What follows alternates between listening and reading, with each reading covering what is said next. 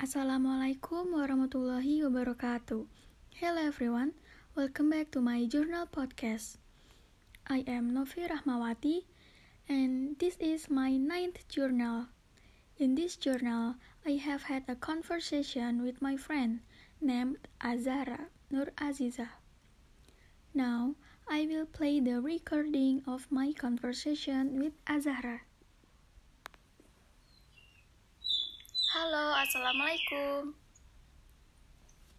Waalaikumsalam. Halo Novi. Hmm, what are you doing now, Zara? I'm pruning mango tree leaves because it's so bushy. Why not? Um, okay. By the way, are you busy next month? I think not. Why? Okay, so a week ago, I got a lucky draw with two packages trip to travel to Bali for five days, but I have no friend to go with. So I intend to take you on a free trip together. Do you want Zara? What? Really? Are you just me? No, I'm 100% serious.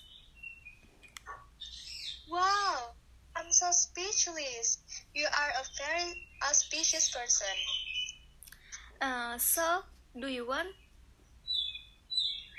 Yes, of course. Yeah, finally. Thank you so much, Novi. It must be a really fun trip. Yeah, of course. My pleasure, Zara. But sorry, Zara, I have to continue my work. Bye, Zara. Have a nice day. Okay, bye Novi. Have a nice day too.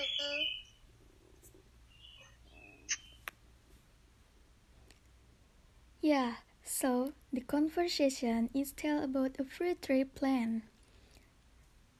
A week ago, I got a lucky draw with two packages trip to travel to Bali for five days, but I have no friend to go with, so I intend to take Azara on a free trip together. And she agreed my invitation, and we will go to trip together on next month. From the conversation, I got some new vocabularies. There are pruning, mean memangkas, bushy, mean rimbun, chess, mean bercanda, and auspicious, mean beruntung.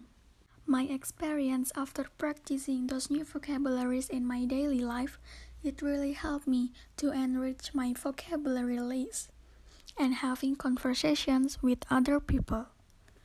I also can find out the synonyms of the new vocabs that I got in the conversations. Example, chess word similar with joke word.